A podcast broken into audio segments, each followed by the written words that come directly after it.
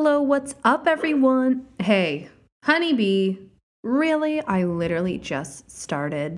Anyway, hello, hi. My name is Kate Ford. I'm your host, and this is the New England Gothic.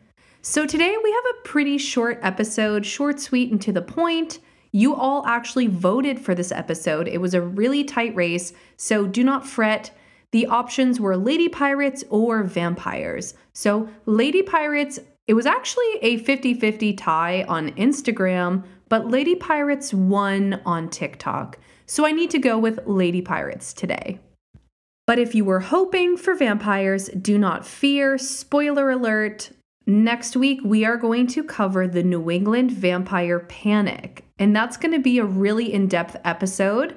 I don't want to spoil too much, but there's one very famous New England vampire story. Most people know it. I'm going to cover that one, of course, but I'm going to add a few more. So look forward to that. We're going to have a long episode next week. This week's episode is just going to be a few minutes. I love this story. It's just short, there's not a lot of information. But the information we do have is pretty wild. So today we are going to tell the story of New England's one and only official lady pirate, Rachel Wall, who was also the last woman executed in Boston, Massachusetts. So let's talk a little bit about this girl boss over here, okay? We know we're like we're girl bossing.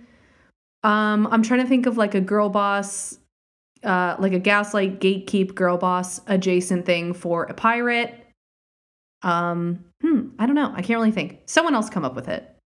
So, like I mentioned earlier, it's going to be a short, sweet, and to the point story, and let's dive right into it. This is the story of Rachel Wall. Rachel Wall was born Rachel Schmidt in Carlisle, Pennsylvania, to a family of devout Presbyterians.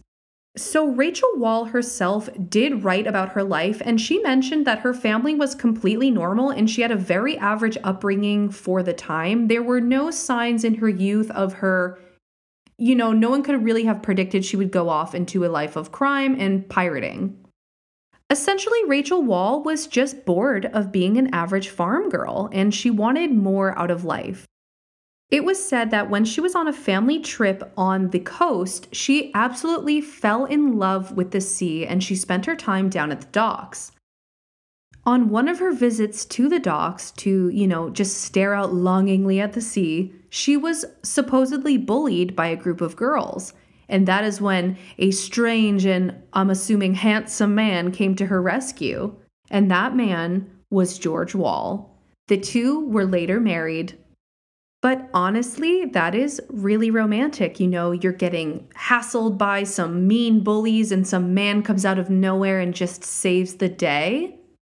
I think that's genuinely pretty sweet. I don't know. What's known next about now Rachel Wall, because she married George Wall, her and her husband moved to Boston, where he takes a job on a fishing boat and she takes a job as a domestic servant. Again, she says her life's fine, it's just she's bored. She just wants more. It seems like she's really craving excitement in her life. She also complained frequently that when her husband was out at sea for days at a time, she felt very lonely and left behind. She is trying to live that life of adventure. After one particular fishing trip, George came back with five of his sailor buddies and their lovers. And the details are a little blurry here, but it seems like they all got together, partied, went on a bender, and it was said they spent all of their money. So someone, I'm sure, drunkenly or hungover, you know, people come up with great ideas after a bender. Someone suggested that they become pirates, and they were all immediately on board. Haha, sorry, I couldn't help but add that pun in there. They apparently borrowed a schooner from a friend and just went out to sea to live a life of pirating. So, Rachel Wall and her crew of her pirate friends worked the Isle of Shoals, which is just off of the New Hampshire coast. So they came up with a little scheme. It's actually pretty genius, if you ask me. So after big storms, Rachel would stand up on the deck of the schooner. They would pretend it was, you know, crashed on the seashore, and she would scream for help. When any boat passing by came to help her, they would all be killed and all of their goods would be stolen. So they used Rachel as bait.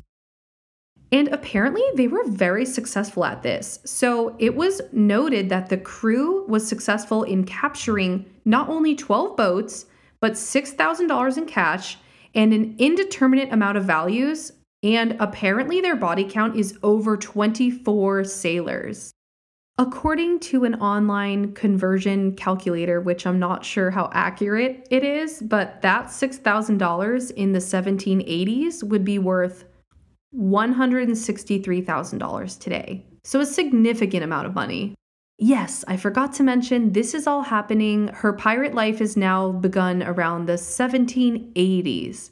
I do apologize. This is a very casual episode. I don't have a script in front of me. My neighborhood is chaotically loud, super busy week. I know you all don't want to hear excuses. Just be gentle with me. Like I always say, this is a one woman show, so you get what you get. So here's the thing about Rachel Wall and her pirate crew and all the money they stole, all the goods, and the 24 men that they killed. This is not Rachel Wall's downfall. In fact, I don't have any record of anyone she was involved with being tried for their pirating. Rachel Wall gets caught after she steals a bonnet. But let's talk about the events that led up to the famous pirate, the Lady Pirate of Boston, what led up to her going from this glamorous, you know, at the time, this she considered this a glamorous, exciting life. How did she go from this to stealing a bonnet, like a simple bonnet?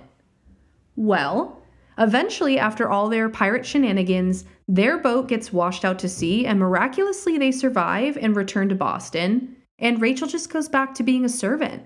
Again, she was never happy with this average life. Apparently, one day when she was just out and about doing whatever it is she does when she's on land, she saw a beautiful young woman named Margaret Bender wearing a bonnet, which Rachel said, You know what? I want that bonnet. And she robbed her. However, this robbery was said to turn extremely violent very quickly. It was said that Rachel Wall actually severely beat Margaret, and there is a rumor that she tried to rip her tongue out.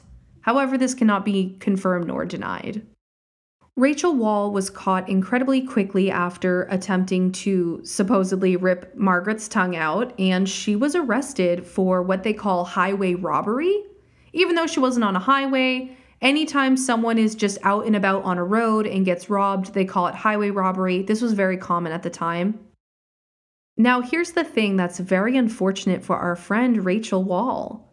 In the 1780s, highway robbery was a crime punishable by death, and she was tried and executed for stealing a bonnet, which I'm sorry, I'm yelling because I'm sitting here thinking, your crew killed 24 people, but you're going to be hanged for stealing a hat. A fancy hat, but a hat nonetheless. Rachel was executed on October 8, 1789. It was said that her last words were, quote, Almighty God, I commit my soul, relying on his mercy, and die an unworthy member of the Presbyterian Church in the 29th year of my age. Only 29 years old. As a recently 31 year old woman, I can't help but think Rachel Wall probably would have been my friend because I have a lot of friends who have done some questionable things probably not pirating and, you know, stealing hundreds of thousands of dollars worth of goods or killing 24 people. She claims she never killed any of these people. She just, you know, baited them in. But I don't know. Sorry, Rachel. I think you're cool, but that's, I'm not down with the murder. I don't know. Sorry, can't justify it. But yeah, Rachel Wall's death was actually the last case of a woman being executed in Boston. And that's the story of the lady pirate, Rachel Wall. I'm sorry, it's only like a 10 minute story, and half of it I'm ranting. There just genuinely isn't more than like two or three paragraphs out there in the world about this.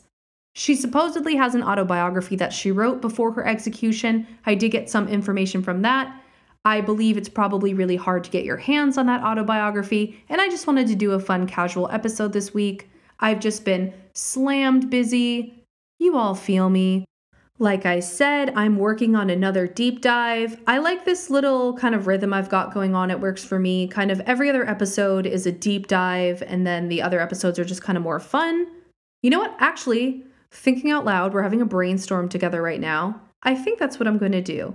And if you haven't noticed, I've moved the release date of episodes from Wednesdays. I was kind of releasing them on Thursdays. I think Fridays are going to be the day just makes more sense for me. My schedule has changed, it threw me off a little bit. So expect new episodes on Fridays. And I'm so excited to do the Vampire Panic. I actually wanted to do that as my first episode for this podcast. I started writing the script for it literally last summer because I just am so fascinated with that subject. So get excited. Other than that, I don't really have much for you. This is just, I'm trying to like get this all out here while my dog is outside on a walk because, like I said, I don't know. The sun has been shining. We had that super warm week last week in New England. My neighborhood is insanely loud all of a sudden. I'm going to have to figure out a podcast space because it's just people screaming, dogs barking, birds chirping, which is nice. Um, you know, sirens going everywhere because it's Providence. And yeah, I don't know. It's just, we're working things out. You know, we're all in this together. Um, we're doing super well still in the charts. I cannot believe it. And I don't want to turn this episode into half of it being me ranting. So I'm going to just end it. So, as always, thank you all forever and ever and ever. I love you all so much. You are all, you are all, I can't talk. This always happens by the end of the episode. Have you noticed that? Anywho, I love you all so much. You're all so good to me. You are all so supportive. Keep sending me your recommendations. Keep sending me your listener lore. I keep putting it off because I want to do it with a co host, and no one's schedule lines up with mine, but it's coming. I have all your great stories. That's going to be a thing soon, I promise. I think once we hit 5,000 views slash 1,000 followers on Instagram, I would like to do something, maybe a merch drop or something fun, something exciting for you all. So, you know, keep sharing with your friends. The five stars, I see you all giving me the five stars. I love you. It helps so much. Every time you do it, it just boosts the podcast. And yeah, I hope you all have a great week. This has been the New England Gothic, and my name is Kate Ford.